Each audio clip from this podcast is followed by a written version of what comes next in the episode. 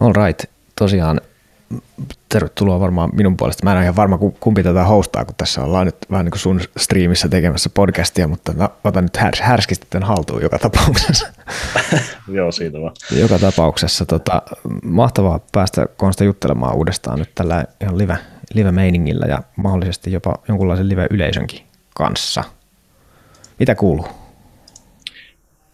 Hyvää kuuluu. On tässä vähän jo tätä pyöritelty aikamme jokuisia kuukausia varmaan. Että pikku jännityskin tässä on pikkuhiljaa ollut, mutta Joo, kyllä. Siis, kertoo.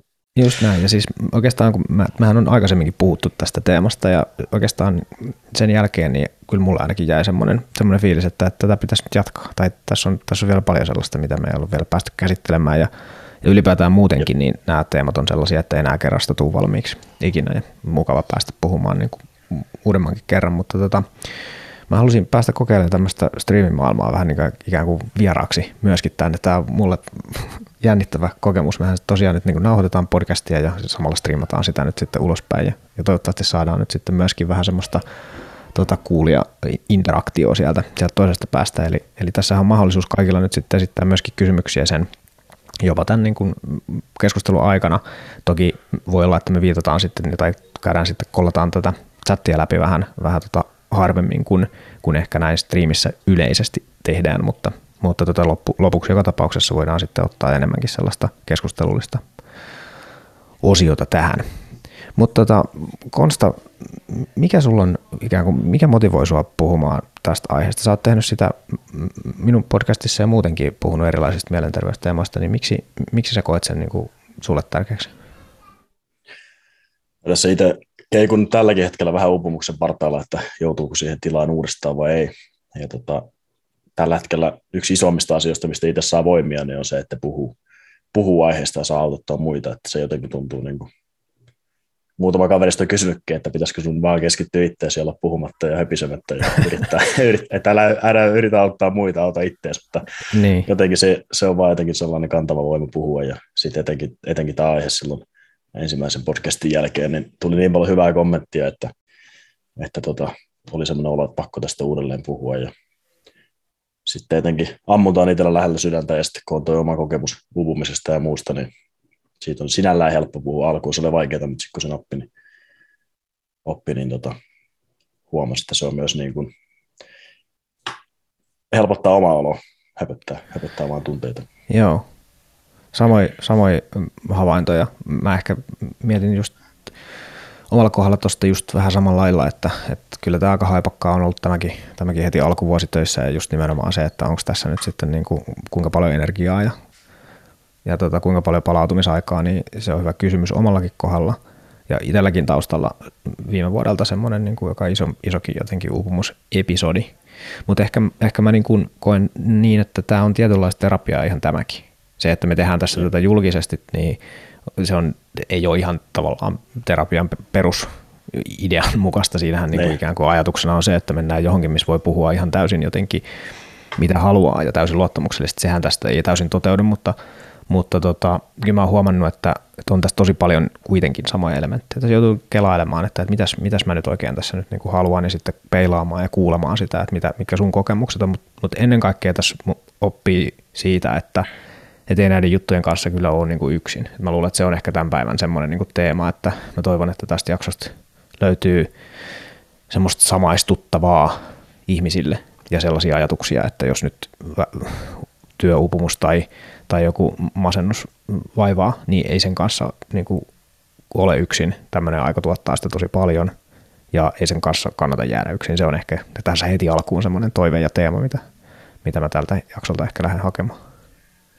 Joo, sehän tässä, niin kuin mainitsit, niin jos me puhuttaisiin keskenämme kahdestaan kahvikupien äärellä jossain, niin siitä ehkä saisi omalla tavalla enemmän, mutta sitten just toi, että viime podcastinkin jälkeen, ja mä veikkaan, että samalla nyt tämän vielä, kun tämä vedetään streamin puolelle, niin, hmm. niin tota, sitä kommenttia tulee varmasti vielä enemmän. Niin silloin, niin kuin se, silloin tajuaa itsekin, että ei hyvän aika, että vai jotain asioita itsekin miettii, että onko mä nyt ainut maailmassa, ketä ajattelee tällä tavalla. Just kun se tekee täällä julkisesti sitä kommenttia tulee, Just että et sä oo, niin se Joo. helpotus on ihan, ihan älyttömän niin kuin iso. Kyllä. No avaappa, avaappa heti vähän, minuakin kiinnostaa. Mä luulen, että mä en ole välttämättä kaikki niitä kommentteja kuullutkaa, mitä, mitä sä oot nyt sitten saanut. Niin minkälaista, minkälaista palautetta sä siitä meidän viime keskustelusta nyt sitten sai? Mitä ihmiset siitä olisit poiminut talteen? Silloin tuli tosi paljon Instagram-kyselyn puolta, puolta siitä, että niin kuin todella rohkeita, että kaksi tapuaihetta, että ammunta on semmoinen punainen vaate monelle ja niin kuin tuntematon juttu. Ja sitten just sitten siihen lisäksi vielä mielenterveys, niin ei paljon niin semmoisia suomalaisilla ainakaan vaikeampia aiheita voisi olla. Kyllä, niin, tota, siitä tuli ihan törkeästi kommentteja, että mahtavaa, että puhuitte. Ja, ja mm-hmm. tota, sitten ehkä semmoisia parhaimpia, mitä itse koki, että hyvän aikaa pystyi vaikuttaa, niin kuin, että meidän keskustelu vaikutti, niin tuli sellaisia, että esimerkiksi yksi kolme lapsen isä oli ajatellut, että hän ei ikinä niin kuin enää lastensa kiinnostua aseesta tai ammunnasta, metsästyksestä mistään.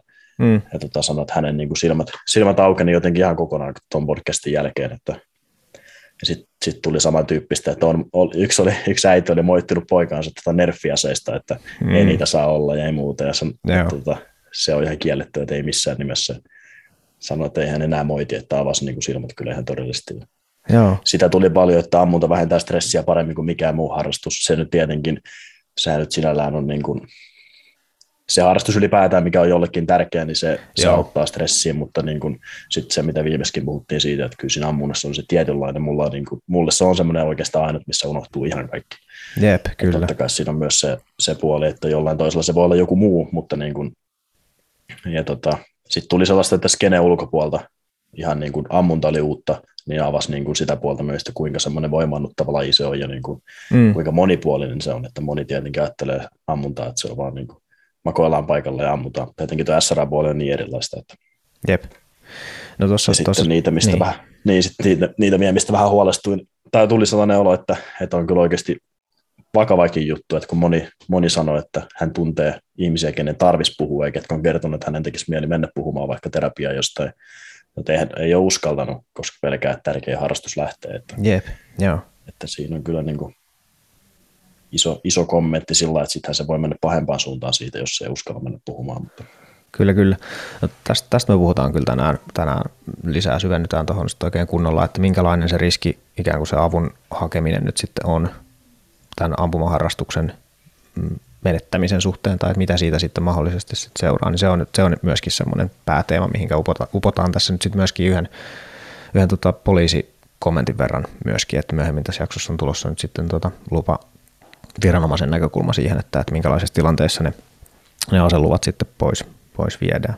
Mutta kyllä tuossa aikamoinen lista tuli semmoisia ikään kuin motivaattoreita siitä, että miksi, miksi tästä aiheesta nyt sitten tekee mieli, mieli puhua. Että, että jotenkin tässä toi, erityisesti toi se avun hakemisen vaikeus on, niin kuin, tai tässä on niin kuin kaksi ehkä teemaa. Just tämä, että, että, että on niin helppo ajatella, että minä olen nyt jotenkin yksin tämän kaiken kanssa. Että se on jännä se jotenkin se semmoinen uupumustilanne, että se sumentaa sen niin kuin näkökulman kokonaan siihen, että, että mitä tässä on tapahtumassa. Ja siinä Jep.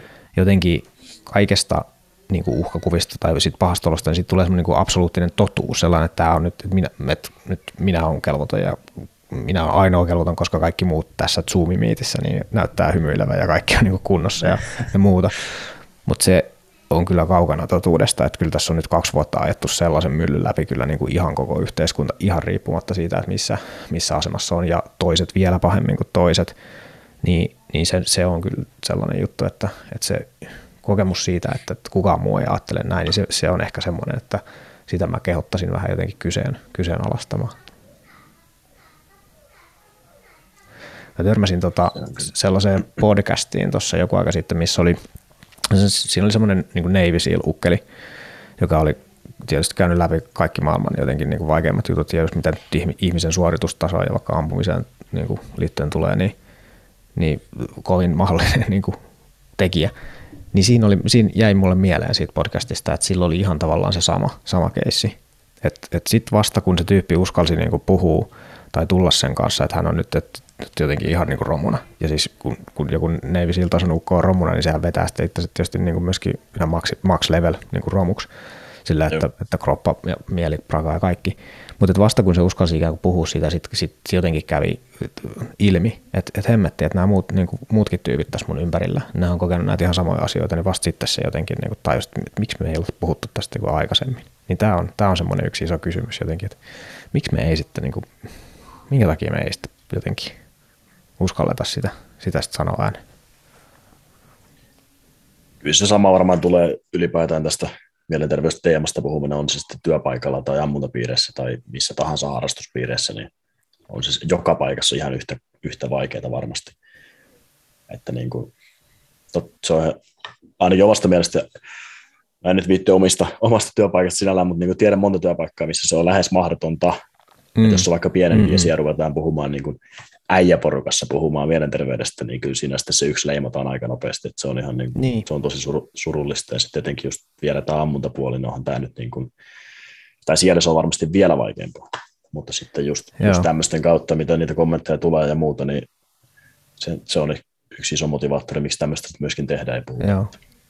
Mutta ehkä, ehkä se parhaiten lähteekin niinku semmoisten niinku yksittäisten luottamuksellisten henkilöiden kautta. Et yleensähän tämä tavallaan, mitä me nyt ollaan muutaman kerran tehty, niin ei tämä nyt ole se tavallaan malli, mistä kannattaa välttämättä aloittaa. Mutta niin. Et, niinku yksittäisenkin semmoisen kaverin niinku löydät tai joku luottamus niin henkilö, jolle uskallat niin sanoa, että nyt on niin vähän vaikeaa, ja sitten ikään kuin sillä testaa, että, että pystyisikö tästä niin kuin sen yksittäisen henkilön kanssa puhua, niin kyllä sillä, kyllä sillä nyt niin kuin kyllä sillä vallan paljon arvoa on. Että ei sitä tarvitse ensimmäisen lähteä tietysti isosti, isosti levittämään, mutta kunhan vaan niin kuin jollekin saa sen, saa sen avattua, niin se on, se on ehkä tärkeintä. Joo, ja kyllä se muutama tuttu kanssa niin on kertonut, että on mennyt puhumaan ihan kaverille. Että on todella paljon jännittänyt, mutta sitten kun onkin ruvennut puhumaan, niin onkin tullut kommentteja, että hei, että hänenkin olisi tehnyt mielen puhua, mutta ei hän uskaltanut. Joo. Että kyllä joka ikinen, ketä chatissa on ja kokee, että tarvitsisi puhua, mutta ei uskalla, niin puhukaa ihmeessä, voitte yllättyä kyllä, tai yllätyttekin positiivisesti. Joo. Niin, kyllä. kyllä totta, kai, totta kai se kannattaa niin kuin valita sitten kuitenkin sitä henkilöä sillä tavalla, että, että aivan joku random vastaan tuli ja saattaa siitä pelästyä, mutta jos me jonkunlainen suhde vaan niin kuin valmiiksi on, niin kyllä näin kannattaa tehdä. Mutta sä, säkin kysy, kyselit tuossa tota ennen, ennen tätä jaksoa, jaksoa erilaisia tarinoita, että miten ihmiset nyt sitten on käyttänyt ampumista, metsästystä tämän ikään kuin omien mielenterveyskysymystensä tai, tai ihan vaan niin kuin normaalin arjessa jaksamisen tukemiseen, niin jos katsotaan ensin vähän sellaisella niin kuin yleisellä tasolla, niin mitä huomioita sulla oli niistä tarinoista, mitä sulle tuli? Käsittääkseni kuitenkin useampi, useampi tarina sieltä nousi? Niissä monessa toistuu se just, että mitä se ammunta etenkin on, niin kuin, että siinä sä et pysty keskittymään mihinkään muuhun, että se on todella niin kuin iso, iso voimaan, voimaanottava keino sitten monelle. Ja tota, ylipäätään se, se että tota, ihan niin se, että, että uskaltaa tai käysi ampumassa ja sit sitä kautta saa myös sitä vertaistukea ja se on monelle semmoinen niin sosiaalinen paikka ja muuta. Mulla ainakin niin kuin näyttäisi, että tietyt teemat siellä vähän niin kuin toistuu, tai että siellä on niitä samoja ikään kuin tarinoita tulee vähän niin kuin eri sanoilla. Että siellä on musta tuntuu, että niin kuin tosi monella on se jotenkin sama. Ja sanotaan, että vaikka ei olisi mitään semmoista jotenkin isompaa vielä ongelmaa diagnosoitu, niin tosi monella on näkyy se, että se, se on semmoinen niin kuin tapa, just niin kuin sanoit, niin, niin purkaa sitä arjen kiirettä ja, ja tota, niin. päästä laskea kierroksia ja mennä sinne tota, tuijottaa metsän reunaa niin kuin rauhassa tai sitten, tai sitten nimenomaan keskittymään siihen, siihen itse, itse ampun, ammuntasuoritukseen, mikä katkaisee tota, noita noita keloja, mitä, mitä sitten ihmisille syntyy. Mulla ehkä niin kuin isoin tai semmoinen yksittäisistä jotenkin kontakteista, jotka, jotka on nyt tästä keskustelusta syntynyt, niin syntyi sellaiseen henkilöön, joka tota, pisti mulle viestiä sen jälkeen, kun me puhuttiin tuosta tota, siitä pyöräilijän kuolemaan johtaneesta ampuma-onnettomuudesta viime vuonna. Tuossa yhdessä jaksossa, ei sun kanssa ei viitattu siihen, mutta toisessa jaksossa puhuttiin siitä ja sitten tämä kaveri pisti mulle viestiä, että, että kiitos aiheen kunnioittavasta käsittelystä, että, että tämä pyöräilijä oli hänen niin kuin parhaita ystäviään, joka siinä onnettomuudessa kuoli. Ja tota, no tämä oli tietysti niin kuin aika pysäyttävä, pysäyttävä viesti jotenkin heti, että se niin kuin kourasi jotenkin sillä, että vitsi, että, että, onks, että mitäköhän nyt tässä tämä ihminen on ikään kuin näiden vaikka ampuma-aseiden suhteen niin kokenut ja mitä hän tästä ajattelee, mutta sitten kun me puhut, jatkettiin sitä keskustelua tästä, niin kävi ilmi, että tämä tyyppi oli niin käyttänyt ampumaharrastusta tästä kriisistä selviämiseen.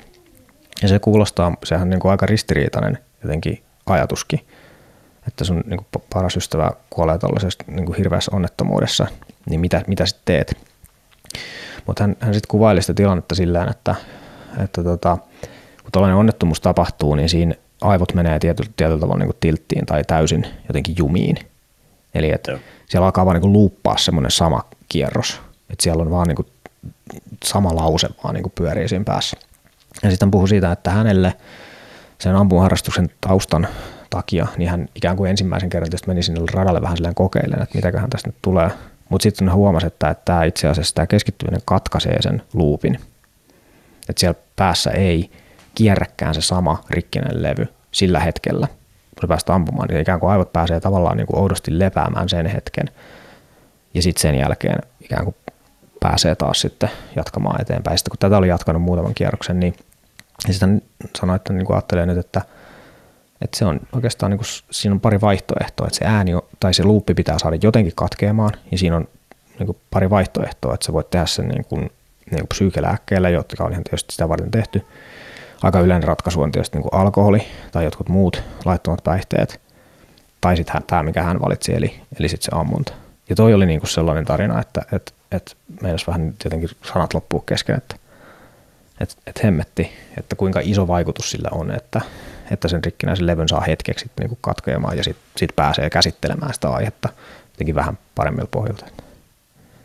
Tuo on kyllä tosi huikea, huikea tarina. Tuli heti mieleen omasta niin terapia vuodesta, niin tuossahan on periaatteessa sama, että tehdään sitä altistusta, että niin kuin, niin kuin toisaalta sama, että se on niin kuin ihan sama aihe, just, että ammunta liittyy, niin se voisi niin kuin olla semmoinen, että ei missään nimessä, että se niin kuin pelottaisi jo. Vähän sama vaikka itsellä just liikenneonnettomuus, sitten piti vaan vähän niin kuin ruveta opis- opiskelemaan ja mennä siihen samaan tilanteeseen ja altistaa itse sille, niin sitten tuli normaalimpaa.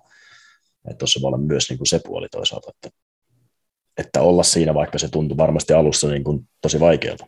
Sitten tuossa tulee silti myös tietenkin sitten julki just se, että, tai ilmi se, että niin kuin kuinka iso se ammunta on katkaisemaan, kuinka tärkeä, tärkeä tota, tai niin kuin kuinka vahva se on katkaisemaan sen loopin sitten, kun kaikki pyörii päässä ja muuta, niin sillä hetkellä se ei vaan pyöri. Että just mitä viime podcastissa silloin itsekin, itsekin kerroin, niin kyllä sen avulla on itse niin päässyt monesta jutusta yli ja ohi, että siinä ei vaan, silloin katkee ihan kaikki.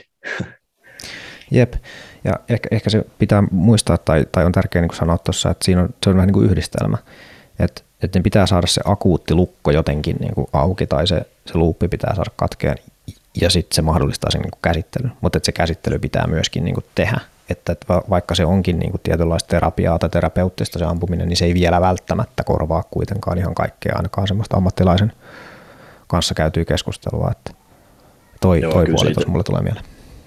Joo, kyllä siitä se oli ehkä niin kuin askel kohti ammattilaisapua, mutta ilman sitä ammuntaa mä en olisi välttämättä ikinä päässyt ammattilaisavun piiriin, tai niin kuin että se oli semmoinen joo, tietty askel joo. siinä vaiheessa. Ja sitten totta kai se ammattilaisapu oli niin kuin todella tärkeä, tai tärkein osa koko prosessia ihan, ihan ehdottomasti. Että, Kyllä. Mutta silti niin kuin, en varmaan olisi sitä ilman ammuntaa pystynyt aloittamaan esimerkiksi. Niin, just näin. Joo, samaistun siis. Tuossa niin kuin siinä mun myllyssä jotenkin ne oli sellaisia hetkiä, että kun oli ollut pitkä duunikevät, jossa oli ollut sitten ikään kauhean semmoinen, niin kuin just vähän semmoinen mylly, jota mä en ihan tiedostanut niin käynnissä – niin sitten kun mä pääsin, pääsin taas niin kuin metsälle pitkästä aikaa, kun alkoi, alkoi tota, kaurispukin kevätjahti, niin silloin oli ekaa kertaa ikään kuin aikaa pysähtyä ja istua itsensä kanssa ja olla vaan niin kuin hiljaa ja kuunnella, että mitä tässä oikein niin kuin tapahtui, niin se auttoi sitten siinä, siinä tilanteessa niin se auttoi niin kuin tunnistamaan, että, että hemmetti, että tässä on vaikka mitä täällä niin kuin, vähän niin kuin taustalla. Että joo, siinä on se keskittyminen, se tietty tavoite ja ylipäätään niin motivaatio sen tavoitteen kautta, että miksi mä sinne menin, mutta sitten se lopputulos olikin se, että sieltä niin kuin tuli se oivallus, että, hitto, että kyllä tässä nyt, niin kuin, kyllä tässä nyt varmaan pitää, pitää vähän hakea jotakin muutakin keskustelukumppania kuin sitten pelkästään vaan se kuusen oksa siinä kytis, kytis paikalla. Että kyllä tommosia oivalluksia varmasti monella on. Joo, tuli kyllä sama, samantyyppinen tarina itse asiassa metsästyspuolta just, että oli pitkästä aikaa päässyt metsästämään ja, tai mennyt metsästämään ja siellä kanssa oivallista asioita, että totta kai sama pätee sitten ihan niin kuin vaan ulkoiluun ja muuhun tällaiseen, että ei sinne tarvitse välttämättä aina sitä asettaa, joo, mutta me nyt tietenkin, tietenkin, tässä hetkessä käsitellään ehkä enemmän sitä puolta, mutta niin kuin, että monesti se, se paikallaan oleminen vaan ja se niin kuin pahentaa sitä tilannetta, mutta sitten kun vähän liikkuu ja käy luonnossa ja muuta, niin siellä kyllä kokee jos jonkinnäköisiä oivalluksia, että se on tosi tärkeää kyllä. Mm. Joo, ja monta kertaa se on sanottu ja aina sitä tekee mieli toistaa, että mikä ikinä se nyt onkaan sitten se itselle sopiva vaikka luontoon menemisen muoto, niin sitä kannattaa sitten käyttää. Ja monelle syystä tai toisesta. Mulle on ollut ainakin itsellä niin, että ei se niin kuin sinne hengailemaan meneminen ole kiinnostanut ilman metsästystä, mutta sen kautta nyt kiinnostaa enemmän kuin mikään muu. Mä mietin, että me ollaan kerätty nyt näitä tota, tarinoita näiltä kuuntelijoilta ja ihmisiltä, että me tosiaan valmistauduttiin tähän podcastiin sillä että, että pyydettiin, että jos ihmiset haluaa omaa tarinaansa jakaa, että miten ammuntaa tai, mielen, tai ammuntaa tai metsästystä on tässä mielenterveysteemaisesti käytetty, niin mä ajattelin, että jos luettaisiin tästä vuorotelle vaikka muutama ja lähdettäisiin siitä sitten rakentamaan taas havaintoja. Ja tota, mä röyhkeästi voisin aloittaa tässä yhdellä tämmöisellä, tämmöisellä lyhyellä, ja nämä mennään nyt kaikki anonyymisti, koska, koska tota, mä en ole ihan sata varma, että osa, osa sanoo, että nimenkin saa kertoa, mutta mä en sitä tähän nyt valmiiksi, valmiiksi pistänyt valmiiksi, että kuka oli. Halusin nimensä julkea, kuka ei, niin mennään kaikilla, kaikki anonyymin. Mulla on tässä yksi, yksi SRA-piirissä vahvastikin mukana oleva, ketä toivoo oikeastaan, että haluaa nimen Okei, okay. niin sillä sama, mennään. saman tarin, niin että se, se on ehkä semmoinen iso. Sillä mennään. Mutta aloittele siitä. Joo, no niin. Eli tota, tuossa on ensimmäisenä tällainen, tällainen slightly pidempi niin, tota, peliongelmaan liittyvä keissi. Menee näin. Muistan selvästi ajat ennen metsästystä, kun taistelin ongelmieni kanssa. Ongelmani on ollut mukana yli 10 vuotta. Onneksi kuitenkaan ei ole vienyt perikatoon asti. Monesti pelattuani kaikki rahat uhkapeleihin ja hävitessäni rahat sisälle tuli hyvin tyhjä olo, aivan kuin elämässä ei olisi ollut toivoa tai mitään muuta. Ja pyörin ajatuksessani vain itsesäälissä ja kyselin itse, itseltäni syytä tähän. Lopulta jäin vaan odottamaan masentuneena seuraavaa palkka- ja tukipäivää.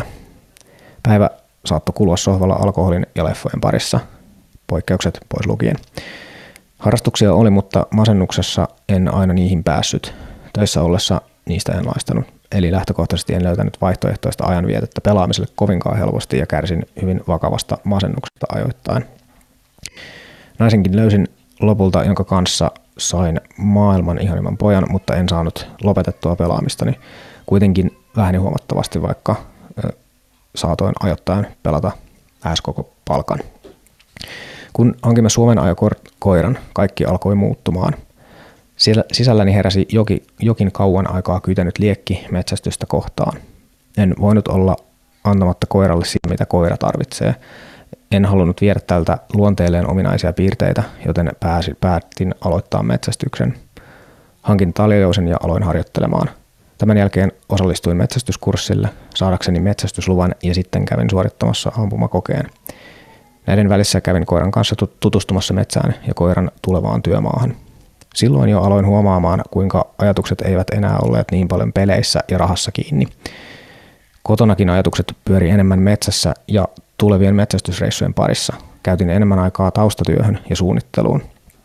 Kun lopulta lähdin koiran kanssa metsään metsästystarkoituksissa, se kokemus vei mennessään. Tunsin vapautta ja rauhaa.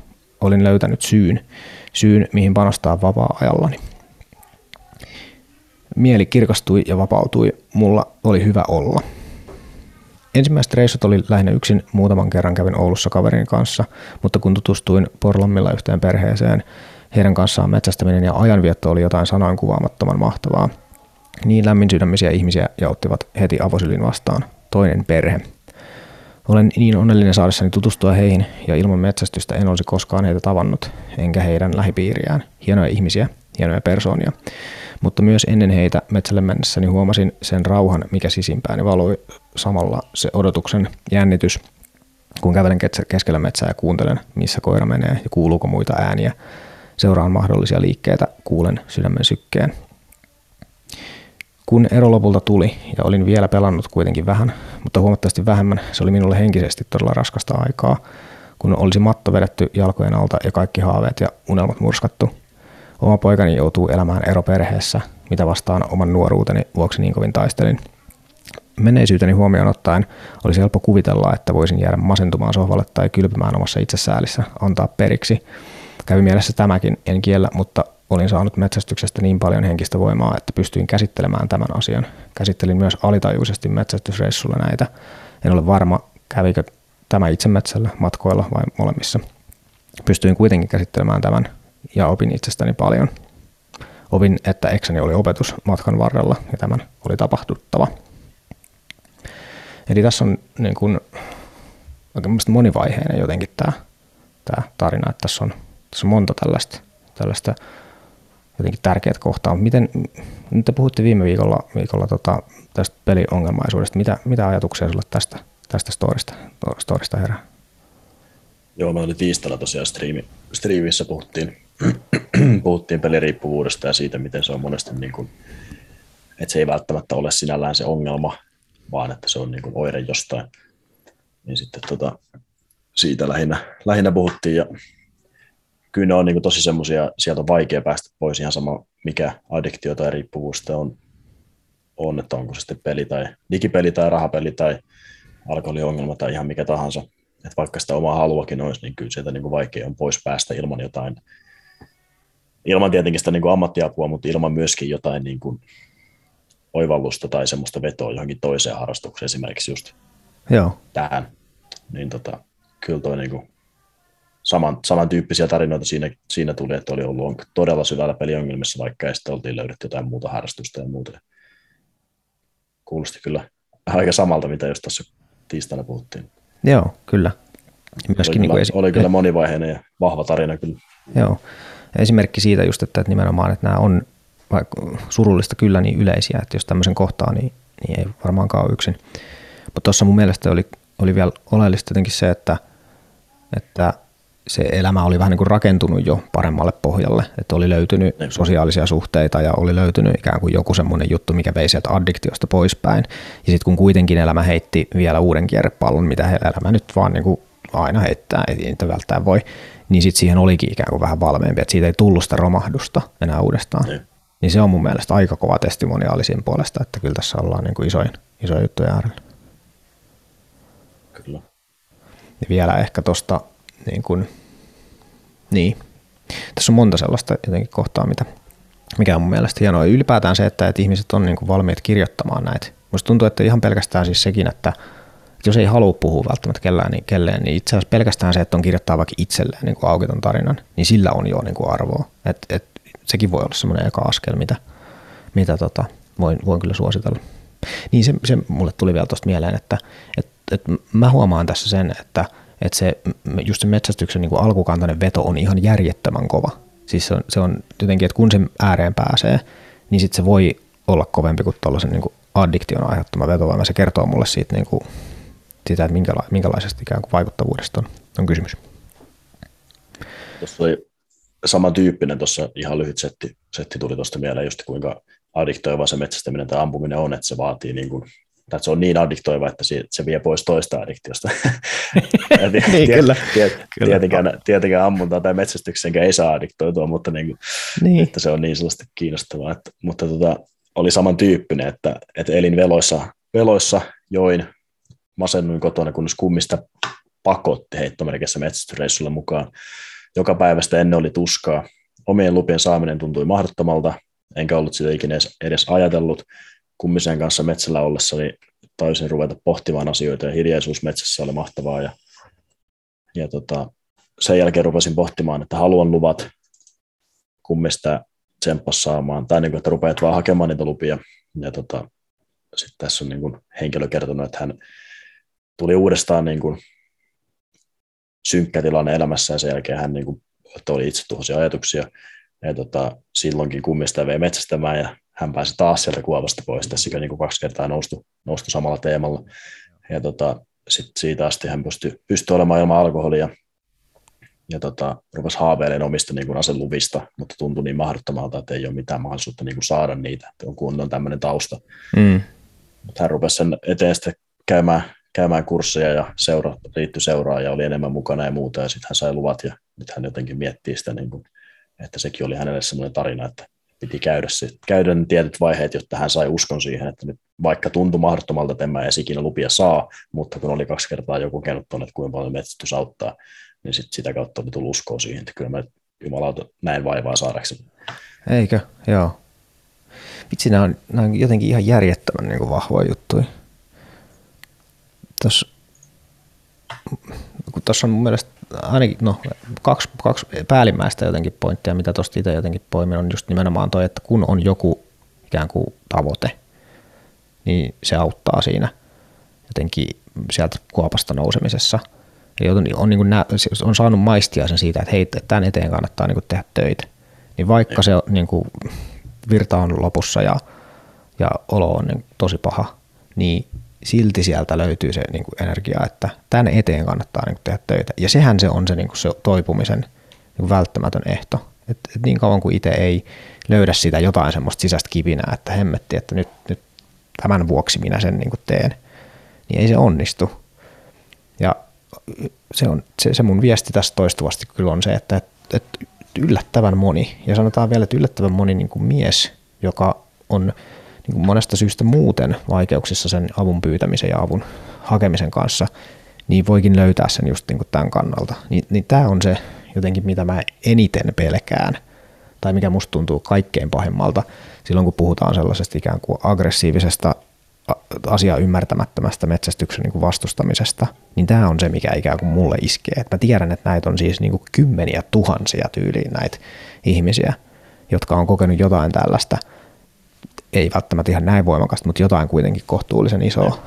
Ja sitten sit ikään kuin se viesti on se, että me tullaan ottaa tämä sulta pois. Niin se on se, mikä, mikä motivoi minua niin jatkamaan tätä, tätä tarinaa.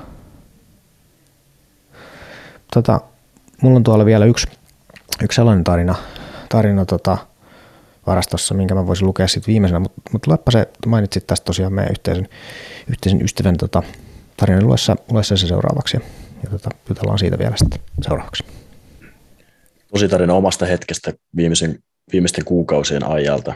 Mulla on ollut ihan järkky olo viimeiset kuusi kuukautta. Alamäki oikeastaan alkoi viime toukokuussa, kun täti kuoli. Sitten kun kesä teki loppua, niin helvetti oli irti päivät oli sitä, että odotin, että pääsen nukkumaan, mutta sitten kun tuli yö, en nukkunut, vaan maailma kaatui niskaan ja asiat pyöri mielessä. Pyörittelin päässä kaikki asioita, mitkä ahdistaa, itkin melkein joka yö. Oksentelin pahimpina öinä sen vähän, mitä nukuin, näin painajaisia. Pelkkää väkisin selviytymistä. Metsällekään en meinannut päästä, kun seuraan kuului ja mun kaveri on vähän invaliidi polvensa takia. Sitten on vielä ihan älyttömän huono meneen yksin mihinkään muualle kuin kotiin, joten olin vain kotona ja kaikki pakolliset reissut tai tein vain pakolliset reissut. Nyt vihdoin viikonloppuna pääsin kunnolla karkuun kaikkea. Mulla oli mukana koira ja pyssyt. Melkein kaikki aika, mitä olin hereillä, pyöri metsästyksen ympärillä. Jos en ollut kytiksellä, niin suunnitellen seuraavaa reissua. Ruokakin syötiin ulkona. Viikonloppu oli raskas, koska tuli liian vähän, äh, koska unta tuli liian vähän, koska kytiksellä piti olla koko ajan niissä puitteissa, mitä kopin omistaja sanonut, että liikettä on. Jossain oli illalla toisella aamulla tuon viikonlopun jälkeen, vaikkei, miss, vaikkei mitään nähtykään, niin en edes muista, koska viimeksi olisin nukkunut noin hyvin. Nukuin kuin tukki ilman herätyksiä. Kaikki murheet, huolet ja ahdistus jäi, jäi metsään. Se loppukin siihen, missä sitten loppuosa on. Tossa. Nyt tekee mieli itkeä vaan siksi, että selvisin ja on saanut nukuttua. On ollut työasiassa skarpi, skarpi koko viikon. Aamulla on kiva herätä töihin, vaikka ylös nouseminen on vaikeaa päivät on kivoja ja pystyn antamaan itsestäni jotain muutakin kuin ulkokuoren. Eli todella syvällä, syvällä on savumapi, savumapi Salla ollut, ketä sanoi, että saa mainita oman nimen ja haluaa, haluaa että on vaikea aihe puhua niin kuin itse, mutta sitten Joo. Pyysi, pyysi, että kerrotaan tarinan kertojen. Kyllä. Niin kuin kertoo, kertoo just siitä, siitä vahvasti, että kuinka sinne metsään sitten jäi niin kuin noinkin isot murheet ja kuinka, kuinka huono se olo on sitten ollut ja niin kuin varmasti on ollut ajatuksia, että noustaanko täältä enää, mutta Jep. Jep. kun lähette koira ja pyssyjen, pyssyjen kanssa metsään. Niin. Kyllä. Joo, kyllä nämä, kyllä nämä niin kuin hiljaiseksi, hiljaiseksi vetää, kun näitä tosiaan niin kuin kuuntelee. Siis senkin, sen takia ylipäätään, että kun tietää, kuinka vaikeaa näistä niin kuin näiden kirjoittaminen ylipäätään on, mutta sitten kuitenkin kun myöskin toisaalta näkee sen ikään kuin positiivisen puolen tai positiivisen tota, vire, mikä näissä on. Että nämä on minusta, nämä on minusta niin paljon rehellisempiä kuvauksia elämästä kuin, niin mikään, mitä sosiaalisesta mediasta noin keskimäärin löytyy. Ja ihan siis ymmärrettävästi. Ihan munkaan niin kuin jossain Instafiidissä, niin eihän siellä nyt niin kuin, mä nyt siellä jotain semmoisia tänään raivosin lapsille, kun en jaksanut tyyppisiä juttuja jaa, kun ei niitä jotenkin halua jakaa ja ei halua niin kuormittaa muita niillä. Mutta se tosiasia on, että tätä on niin kuin ihmisten elämä. Ja siitä ei pääse niin kuin mihinkään. Silloinkin, kun se menee ikään kuin hyvin tai, tai että se on turvallista, ei ole mitään sellaista jotenkin akuuttia uhkaa hengelle tai terveydelle, niin tätä se niin kuin on. Että, että siinä tulee tällaisia onnettomuuksia, tapahtumia tai läheisten kuolemia tai jotain, jotain niin kuin, niin kuin todella raskasta. Ja sitten se loppujen lopuksi niin kuin katsotaan, että, että miten niistä nyt sitten niin noustaan. Ja se on se, mikä se määrittää, että, että miten tämä jotenkin elämä menee. Minusta no, tämä on jotenkin niin, en tiedä, mutta, mutta harvoin menee nyt jotenkin tässä podcastissa sanat solmuun, mutta nyt jotenkin vähän jotenkin vaikea jopa sanoa nyt, että kuin jotenkin iso juttu toikin on. Mitä, mitä ajatuksia sulla herra? Kyllä siinä just se sanattomuus vähän itsellekin tulee. Ihan mahtavaa sekin, että näistä joka ikistä tarinoista, mitä meillä on pistetty. Jep. Niitä on kyllä niin kuin ei, ei voi sanoa kiva lukea, siis on kiva lukea, kun se on selvitty, mutta niin todella rankkoja niin. juttuja just, just näissä osassa, mitä, mitä mullekin on tullut ja muuta. Jep. Kyllä niin kuin ollaan Sallan kanssa paljon muutenkin puhuttu ja näin, niin on kyllä toi tarina niin kuin, ikinä ei ole edes nähty, mutta paljon puhuttu somessa, niin totta kai niin kuin, jotenkin saa tuntemaankin jopa ja lähentämään ja sitten tulee semmoinen, että, Joo. että Joo. Niin kuin, just niin kuin sanoit, että, että tämmöisiä ihmisten tarinat on ja tämmöistä se elämä on, että ei se ole semmoista ruusulla hyppimistä, niin Joo. kyllä meistä joka ikinä aikamoinen taistelija kuitenkin on. On, on. Mutta tuosta ehkä nyt niin kuin positiivisena vireenä löytyy mun mielestä sekin, että, että mäkin parjaan somea aina joka toisessa lauseessa, kun jotenkin minusta se tuottaa ihmisten käytökseen niin paljon, paljon huonoja puolia ja se on raskasta, mutta – toi just mitä sä sanoit, että, että sä et ole koskaan niin kuin, tavannut Sallaa. Ja Salla lähetti sulle tämän niin kuin, viestin, että tällainen tapaus. Niin musta toi on jotenkin, totahan se niin kuin sosiaalinen media niin kuin parhaimmillaan on. Että se aidosti onnistuu luomaan ihmisten välisiä yhteyksiä, vaikka se, sä et ole koskaan niin tavannut. Et, ja se on, se on jotenkin ällistyttävää, että sitten kun tällaisten ihmisten kanssa, joiden kanssa on länkyttänyt sit, sit yhteisesti kiinnostu, kiinnostavista aiheista ja päästy joskus noinkin syvälle, niin sitten kun sä tapaatkin ne, niin se on ällistyttävää, niin sit se jotenkin tuntuu siltä, että mä oon aina tunnettu. Ja ensimmäinen kerta, kun sä oot niinku samassa huoneessa sen ihmisen kanssa, se on mun mielestä jotenkin, si- siinä on ehkä jotakin toivoa ihmiskunnalle tarjolla. niin. Joo, se on tässä striimiutussa on kyllä myös hauska, että täällä höpöttää paljon ihmisten kanssa. Ja totta kai se on monesti niin Joo. päin, että mä en näe sinne teitä, mutta te näette muut. Mutta sitten kun chattiin tulee kommentteja ja muuta, niin sitten sit kun tapaankin, niin on jotenkin semmoinen, että mehän ollaan niin. jo kauan. Just näin. Tehdään niitä tarinoita ja muuta. Että. Jep. Mutta eikö se ole siitä niin kuin yhdistävästä tekijästä aina kiinni? Että teillä on joku yhteinen tie, mielenkiinnon kohde, että on se sitten joku peli tai joku läppä, joku mikä nyt sitten ikinä onkaan, mutta se on se yhdistävä tekijä ja sitten vaikka te kuinka erilaisia muuten, niin ei silloin niin väliä, koska se ikään kuin yhdistävä tekijä sitten kaikki ne koetut jutut ja muut, niin, niin ne on ne niin kuin tärkein juttu. Ja just tästäkin ehkä viimeksi muistaakseni mainittiin, mutta että nyt varsinkin kun sosiaalisuus on ollut viimeiset vuodet ihan tosi niin kuin rajoittunutta ja semmoista jotenkin, että ihmiset kärsii siitä yksinäisyydestä tällä hetkellä tosi vakavasti, niin kyllä on pakko sanoa, että kyllä nuo virtuaaliyhteisöt, mitä nämä peliyhteisöt niin kuin on, niin kyllä ne on niin kuin osoittanut, että kaikki se niin kuin paskapuhe siitä, että, että niin kuin pelaaminen on vaan niin kuin epäsosiaalista niin kuin nyhjäämistä, niin se on kyllä, sanotaan, että se on nyt käsitelty. Sitä ei tarvitse enää niin kuin esittää sitä väitettä. Okei, voi se olla tietysti sitäkin, mutta että niin kuin se potentiaali, mikä noissa yhteisöissä on, niin aivan järjetön. Joo, siitä just itse asiassa samasta puhuttiin, että, että moni sitä moni, jos joku kaveri pelaa paljon, niin toinen ajattelee, että no mikä toi nyt on, että se vaan istuu kotona ja pelaa ja muuta. Mutta siellä on todella, todella isot yhteisöt ja todella Just tärkeitä tämä. juttuja. Niin kuin, ja monelle, monelle etenkin yksinä, yksinäiselle ihmiselle niin se voi olla jopa ainut kanava, mistä sillä tietyllä hetkellä niin kuin yep. saa sitä tukea ja läheisyyttä.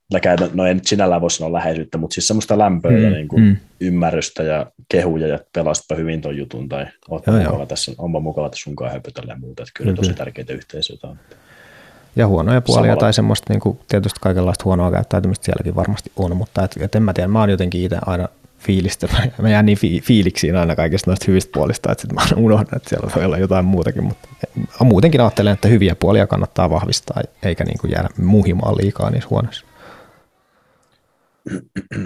mutta ehkä tässä nyt, nyt päästään oikeastaan nyt pitkänkin keskustelun jälkeen, niin nyt siihen ikään kuin yhteen tosi isoon kysymykseen, eli, eli siihen, että missä tilanteessa ne aseluvat on sitten otettava pois. Eli tota, Me ollaan nyt käyty läpi sellaisia tarinoita, jotka on selkeästi sillä puolella, että, että niissä on metsästyksestä ja aseista, ampumisesta ollut niin huomattavaa hyötyä niiden omien prosessien niin edistämiselle. Mutta on ihan totta, että tämä on sellainen skene tai sellainen työkalu, joka sisältää myöskin aika vakavan väärinkäytön mahdollisuuden, ja silloin se tarkoittaa sitä, että on olemassa joku niin kuin raja, jonka yli meneminen alkaa aiheuttaa sitten niin riskejä.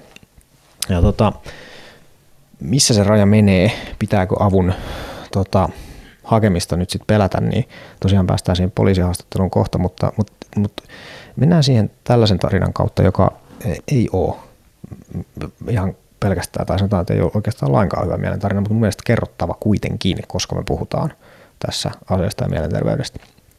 Eli mulla on tavallaan kaksipiippunen juttu tässä. Opastin tuossa joku vuosia sitten läheiseksi tullutta nuorta miestä ammunnan pariin, koska oli kiinnostunut aiheesta hyvinkin paljon. Käytiin paljon radalla yhdessä, miten aikataulut ja systeemit sopikin. Ammuttiin paljon pistoolilla ja haulikolla, SRA-tyyppistä ammuntaa, iloista touhua ja fiilikset sen mukaiset aina. Tuttu hankki luvat haulikkoon ja puoliautomaattikivääriin.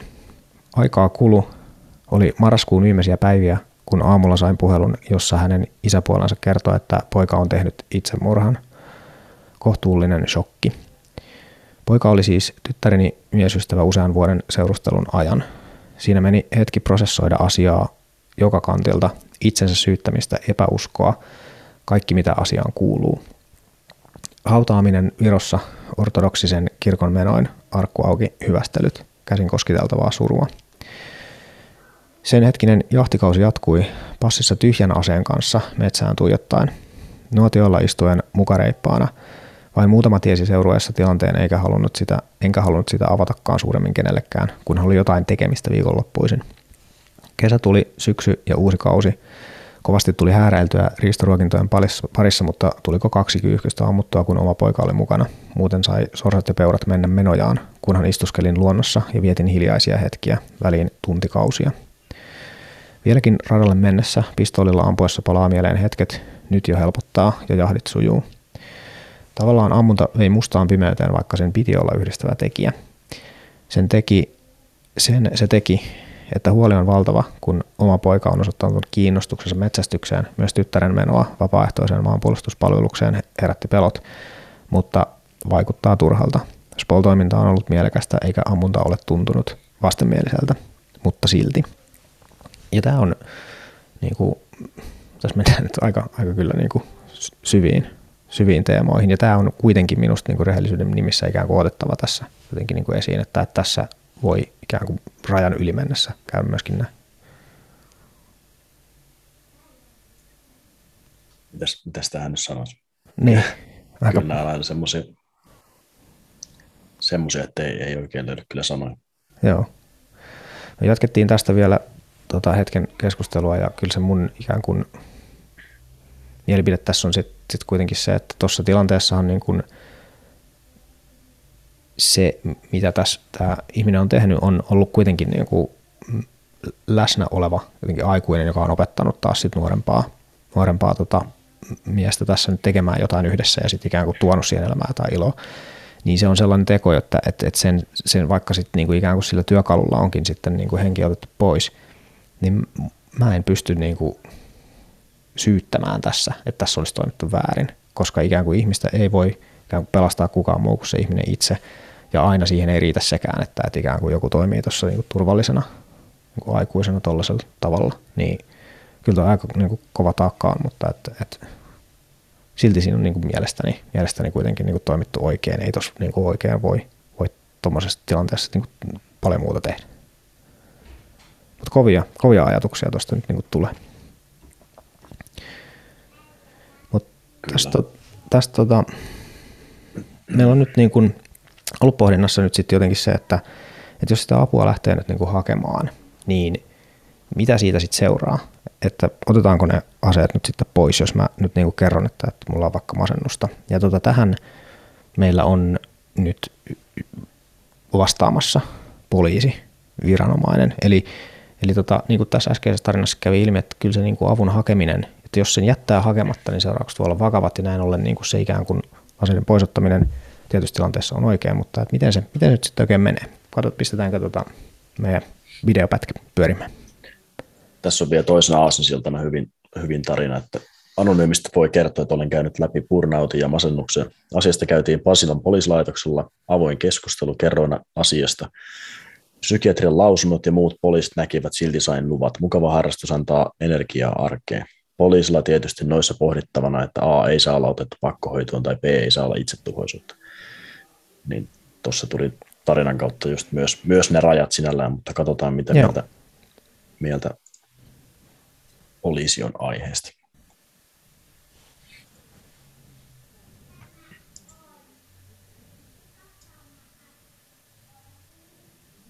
No mä vähän taustutan tätä kysymystä. Meillähän on, on tuota, äh, laki, joka säätelee niin ampuma-aseita, niin on ampuma laki, erityislaki, jonka perusteella niin kuin viranomainen ja poliisi, poliisi toimii. Ja tuota, ampuma-aseen lain 45 pykälässä ensinnäkin on ne säännökset siitä, millä perusteella henkilö voi saada, saada tuota ampuma-aseluvan, ja siihen liittyy tämmöinen, tämmöinen myöskin terveydellinen, terveyden äh, tilaan liittyvä liittyvät sitten edellytykset. Eli siellä sanotaan, että yleisenä luvan edellytyksen saa, myöntä, edellytykset luvan myöntämiselle ovat se, että henkilö on sopiva käyttäytymiseltään ja terveyden tilalta.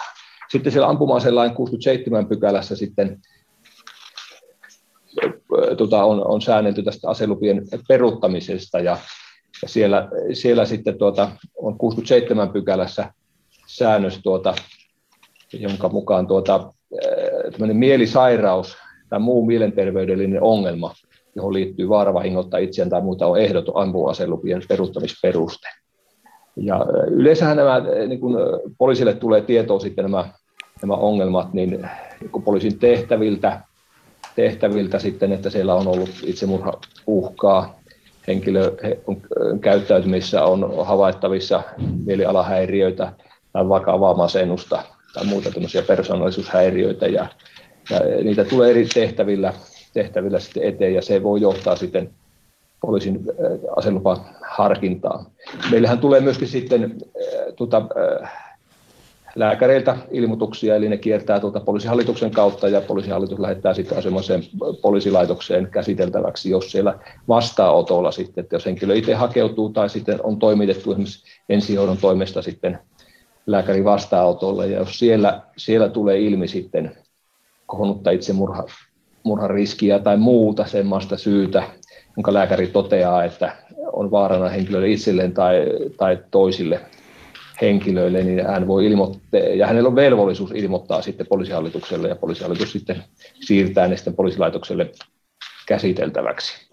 Kyllä se, kyllähän se nämä, nämä kouluapumisen jälkeen, niin niin kuin nämä aselupien peruutusten määrä on kasvanut huomattavasti ja se osoittaa sitä, että, että näihin erilaisiin tilanteisiin suhtaudutaan niin kuin poliisin puolella vakavammin ja asioihin, asioihin puututaan. Että, että tosiaan, että niin kuin tuossa jo aiemmin kerroin, että poliisi ei ole, ole asiantuntija näissä terveyteen liittyvissä kysymyksissä, tota, eikä saa tosiaan tehdä mitään diagnoosia. Että, mm.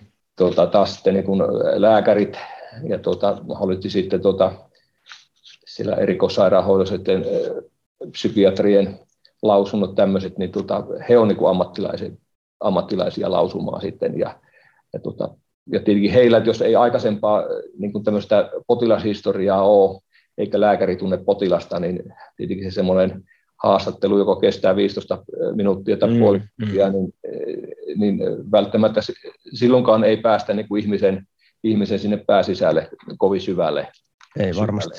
Että on Ei varmasti. Tietenkin, että, että nämä niin sanotut rouvitapaukset, että henkilö, henkilö uhkaa, uhkaa tuota fyysisesti aseilla tai tuota, äh, suusanallisesti uhkaa toisia ihmisiä, niin ne on, niin kuin, ne on siinä mielessä niin kuin helpoja tapauksia. Joo. Sitten mennään sinne harmaalle vyöhykkeelle, jossa joudutaan sitten arvioimaan, että arvioimme, että tuota, lähdetäänkö peruutusprosessiin tai peruutetaanko aselupia, niin se on sitten kirjaajampi ja monimuotoisempi, mutta kyllä niin kuin itse katson sitä kokonaisuutta, että jos henkilöllä on, on niin kuin tukiverkostot kunnossa, että on, mm. on perhe, asiat on järjestyksessä, on harrastuksia, on, on työpaikka, on elämänhallinta kunnossa, niin se, se tukee sitä arviota siihen suuntaan, että, että näissä lievimmissä tapauksissa niin tuota, ei lähdetä aselupia peruuttamaan. Että. Joo. No mitä sitten, jos, jos nyt tullaan siihen päätökseen sitten, että luvat peruutetaan, aseet pitää, pitää ottaa tosiaan sitten haltuun, niin miten se, onko se kuinka lopullinen päätös?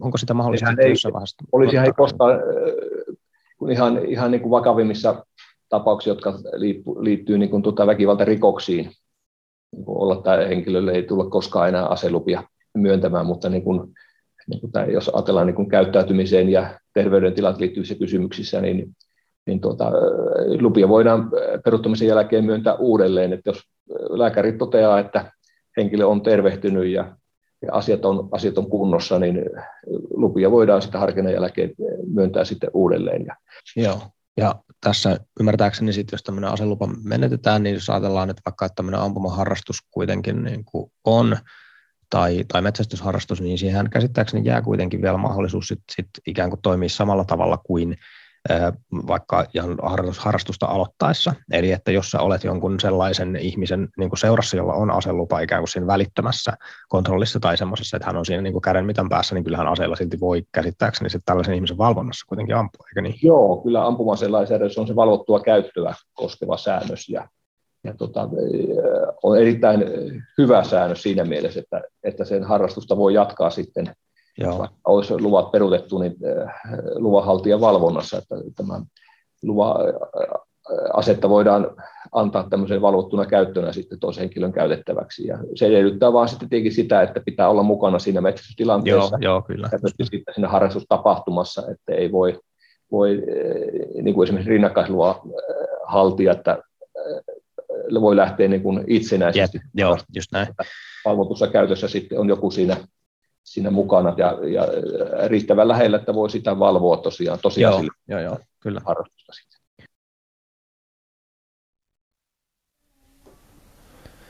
Jep, oppista ja kovistele mikkiä täällä. Siinä tosiaan äänessä oli tota, rikosylikomissaario, nyt katsotaan, ja itse asiassa ylikomissaari Antero Aulakoski lupasektorilta, Oulun poliisista. Mutta tässä, tässä tosiaan nyt niin kuin ikään kuin poliisin näkökulma tähän näin. Ja tuosta tota, haastattelusta tosiaan nyt vielä, vielä leikkasin pois sellaisen kohdan, mikä on mielestäni aivan äärettömän oleellinen, ja se, että, että jos sitä apua lähtee hakemaan, niin mitä aikaisemmin sitä ha- hakee, niin, niin sen todennäköisempää on, että, että mitään ikään kuin ongelmia on, tai ongelmia ei, ei myöskään tule. Että itse omassa kohdalla, kun nyt vaikka työupumuksen takia hain nyt sitten niin kuin Kelalta kuntoutusterapiaa, niin ei, sitä, ei se kiinnosta poliisia lähtökohtaisesti lainkaan. Et jos ei siinä ole mitään viitteitä itsetuhoisuudesta tai väkivaltaisuudesta, niin, niin sitten sit vaan terapiaa ja antaa, antaa mennä hyvä meininki. Mitä, mitä huomiota sulle tästä itselle nousi? Sulla työttäpi olla mutella tuo mikrofoni. Jaha, kuuluuko nyt sinne? Nyt kuuluu paremmin. Niin, tuossa kun mainitsit tuon saman, sama tuli mieleen, että, että mitä aikaisemmin sitä apua hakee, niin sit silloin ei pitäisi myöskään olla niin kuin mitään ongelmia, mutta silti kyllä se monella varmasti silti on mielessä, että uskallanko mä nyt ollenkaan puhua. On varmasti. Koska siinä on se, kyllä. että, että niin kuin, siis periaatteessahan jos nyt menee vaikka työterveyden kautta tai kunnallisen kautta ja saa niin kuin vaikka nyt terapiaa, käy psykoterapiassa tai muussa, niin eihän ne tiedot millään tavalla mene poliisille. Hmm. Mutta silti, silti tota, terveydenhoitoalan ammattilaisilla on niin kuin velvollisuus, josko kuulee tai koetaan, että on niin kuin mm. vaikka nyt itse tuhoisuutta, niin siinähän tilanteessa on oikeus ja velvollisuus kertoa, kertoa siitä eteenpäin, mutta silti kyllä monista selkeästi jännittää noita, noista tarinoista, mitä on kuullut, niin sitä, vaikka, vaikka ei ole sitä itsetuhoisuutta ollenkaan, niin silti, että uskallanko puhua, jos harrastus lähteekin. Joo, niin kyllä. Tällä, tämä haastelu oli tosi hyvä just siinä, että ei se sillä lähde, että puhukaa ihmiset hyvän aika. että kyllä se niin kuin, sillä, että ei se sillä lähde, että meet puhumaan jonnekin ammattilaiselle, että se on sitten eri tietenkin. Kyllä. Aika, tässä oli hyvin kyllä jaoteltu just se, just se ero, että ihan selkeästi, että millaisia ajatuksia tarvii olla ja näin. Näin.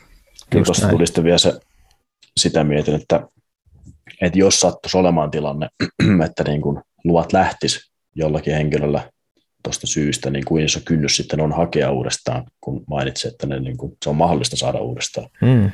Ja sitten se todellisuus, että että kuinka iso projekti se sen jälkeen on. Varmasti mahdollinen, mutta kuinka pitkään tarvii olla niin kuin mieleltään sitten vakaa. Niin, kyllä siinä, kyllä siinä paljon niitä, prosessi. Niin. paljon niitä kysymysmerkkejä varmasti tosiaan niin kuin on. Mutta ehkä se on muistutettava tai, tai otettava sekin tuossa jollain tavalla huomioon, että, että yksi semmoinen vaikkapa vakavan masennuksen yksi iso ongelma on se, että, että siinä vähän niin kuin menettää kyvyn arvioida sitä omaa tilannettaan. Niin.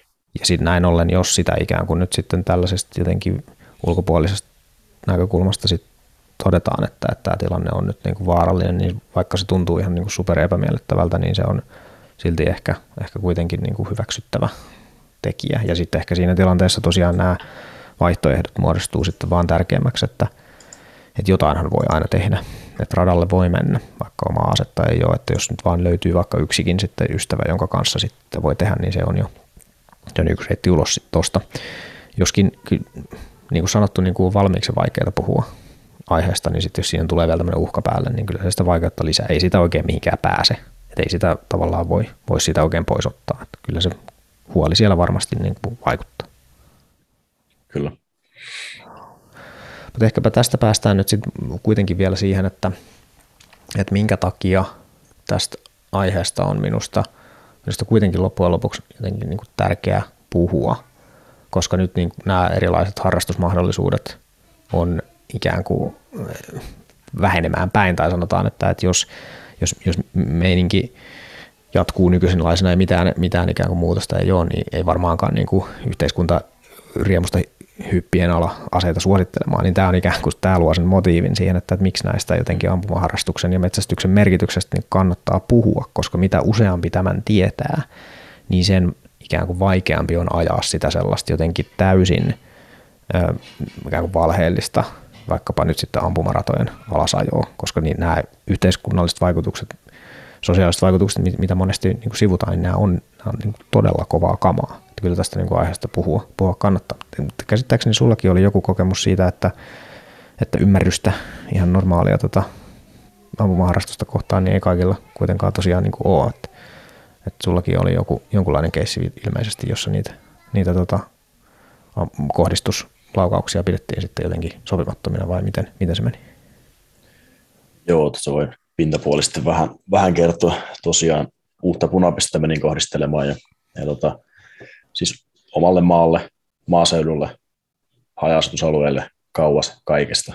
Ja tota, katoin, katoin, tarkasti siinä sitten kaikki niin kuin P-parkilla suunnan ja, ja tota, kaikki mahdollista niin kuin, etäisyyttä oli vähän vajaa kilometri, ja sitten oli vielä niin kuin suunnat todellakin turvalliseen suuntaan, ja tausta oli varmistettu ja muuta, että niin kuin ihan, ihan täysin varman päälle pelasi. Ja tota, siinä tuli sitten semmoinen tilanne, että, että siellä suurin piirtein kilometrin päässä asunut naapuri, tai no, miten se nyt sanoisiko, ei, ei siellä asu, mutta kuitenkin niin kuin siellä asuva ihminen, niin mm. oli sitten ilmoittanut aiheesta poliisille, kun oli kuullut laukauksia, että siitä tuli sitten aikamoinen keissi, vaikka heti alkuun me pystyttiin toteamaan, että on niin kuin turvallisesti, turvallisesti ammuttu ja ihan vaan niin kuin muutamia kohdistuslaukauksia ja muuta, mutta siitä lähti sitten hetkessä aikaa, hetken aikaa oli luvat pois ja kauheat selvitykset ja Joo. lähinnä niin kuin se, tiesin, että en ole mitään väärää siinä tehnyt, niin tiesin, että tuun ne takaisin saamaan. Nyt ainakin jälkeenpäin totta kai silloin mietti sitä, että niin. aika, että jos tämmöistä niin lähtee, mutta, mutta sitten just se, että kyllä niin huomaa, että kyllä se ammunta on, on niin kuin monelle ihan vieras juttu, että se on jotenkin jännä. jännä. Tuossa oli toi uutinen, minkä linkkasinkin sulle, kun oli tuolla Keskipohjan Kaustisilla. Kaustisilla yksi mies ampunut ilmeisesti kaksi laukausta. Laukausta ampunut jonkun rusakon hajasutusalueella sekin, että varmaan, tai niin kuin ihan täysin sallitusti, mutta sinnekin oli sitten tullut yöllä poliisiryhmä kysymään, että mitä täällä on ammuttu, niin siinäkin tilanteessa oltiin soitettu Joo. ja vähän ehkä li- kuulemma liioteltu samalla tavalla kuin tässä mun, mun kokemuksessa, että Joo. Useita silmittömiä laukauksia, niin se on jotenkin, se on monelle niin vieras juttu, ja se on jännä, miten ihmiset ajattelee, että heti soitettava niin kuin poliisi, että niin, ite, niin, niin, niin. itsellä koko ikäni maalla asuneena, niin jos kuulee laukauksia, niin ehkä ennemmin meni sitten et tietenkään kannata sinne laukausten suuntaan päättömästi juosta, niin, mutta niin kuin kyllä, selvittävät, millainen keissi, että ei se nyt itselle kauhean herkästi niin kuin rupea sitten puhelin, puhelinta kaivamaan ja poliisia soittelemaan. Että ei se, ei se karhuryhmä niin, ensimmäisenä kyllä lähde jo itselläkään, itselläkään asioille no. tässä. Niin. että kyllä se tota, onneksi mun, keis, mun tapauksessa ei tullut onneksi sitten karhuryhmää, että tultiin vaan kesken saunahetken ovelle koputtelemaan, mutta, ja, ja. Kyllä, kyllä. mutta tota, kuitenkin, että on se, on se niin kuin kauas mennyt ihmisistä se, että sammunta on niin, niin epänormaalia Jep. nykyään. Että. Kyllä, mutta tässä tota, viittaamassa uutisessa, niin kyllä e- ei voi sanoa, että aivan täysin jotenkin rakentavalla yhteydellä oltaisiin tässä nyt oltu sitten ampujankaan toimesta kyllä niin kuin liikkeellä, että vaikka ylireaktiosta nyt olisikin kysymys, ja totta kai on mahdotonta sanoa, kun ei ole paikalla ollut, että mikä se tilanne nyt sitten oikeastaan on ollut, niin. mutta toden, todennäköistä nyt on, että, että siellä se rusakko on nyt ollut kohteena joka tapauksessa. Naapurisuhteet voi tietysti olla monestakin syystä tulehtuneita, mutta että mahdollisesti nyt tehdään nyt semmoinen hypoteesi, että, että naapurin ylireaktio olisi ehkä tässä ollut kyseessä. Niin tässä tämä ikään kuin ampujen reaktio siinä, jossa se ruvettiin nyt niin kuin jotenkin suoraan sanomaan, että, että tota, täällä minä ammun niin kauan kuin se on laillista ja jotenkin ikään kuin semmoinen tavallaan aggressiivinen puolustautuminen tuohon, niin ei se kyllä sitä tilannetta paranne. Mutta täytyy sanoa, että eikö tässä itse asiassa, joo tässä jutussahan niin kuin tämä ampuja sanoi myöskin, että, että oli vähän typerästi toimittu niin minulta kuin monelta muultakin, että ainakin hän niin kuin ikään kuin sitä itse tiedostaa, että ei ollut nyt ehkä niin kuin hyvä, hyvä veto sitten kyllä lähtee haukkumaan sitä ilmoituksen tekijäkään. Mutta ehkä nämä molemmat keissit kuitenkin niin kuin edelleenkin, se mun, mun pointti on se, että ei nykymaailmassa voi olettaa, että ampumaharrastus ja ammunta jotenkin ihmisille olisi semmoinen automaattisesti tuttu juttu, vaan että sinne pitää luoda mahdollisuuksia tulla kokeilemaan, mistä on kysymys, jotta sinne niin pariin, pariin voi löytää. Niin. Isoja, isoja teemoja tässä jaksossa. Onko loppuun vielä, tota, ennen kuin mennään – kaivelemaan kommenttiosiota tai, tai chattia, niin, niin, niin onko sulla vielä, vielä jotakin sellaista, mitä haluat, haluat vielä tähän loppuun, loppuun tuoda esiin? Kyllä se rohkaisu siitä ainakin, että jos kokee, että on, on apua vailla ja muuten, ei sitä kannata pelätä sitä aseharrastuksen menettämistä, että ennemmin niin päin, että menee aiheesta puhumaan ja jos nyt oikeasti sattuisi vaikka olemaan, oot ampumaharrastaja ja sulla sattuisi olemaan vaikka itse tuossa ajatuksia, niin silti ilman muuta puhumaan, koska sitten sulla on mahdollisuus saada ne myös niin kuin takaisin myöhemmin. Jep. Että, että se, että ei niitä, niin kuin tuossa haastattelussa, poliisihaastattelussa tuli julki, niin ei niitä niin kuin hepposin perustein pois oteta niitä lupia. Että kyllä ne niin kuin, että heille ei ole, tai että miten, miten hän sinä mainitsi, että he ei ole siinä edes ammattilaisia sinällään, vaan terveydenhuolto, ketä sen sitten käsittelee, että mikä se tilanne on, niin ei mulla. Kyllä pääviesti on se, että puhukaa, puhukaa asioista ja rohkaiskaa myöskin kavereita puhumaan, että se on, se on tärkeää.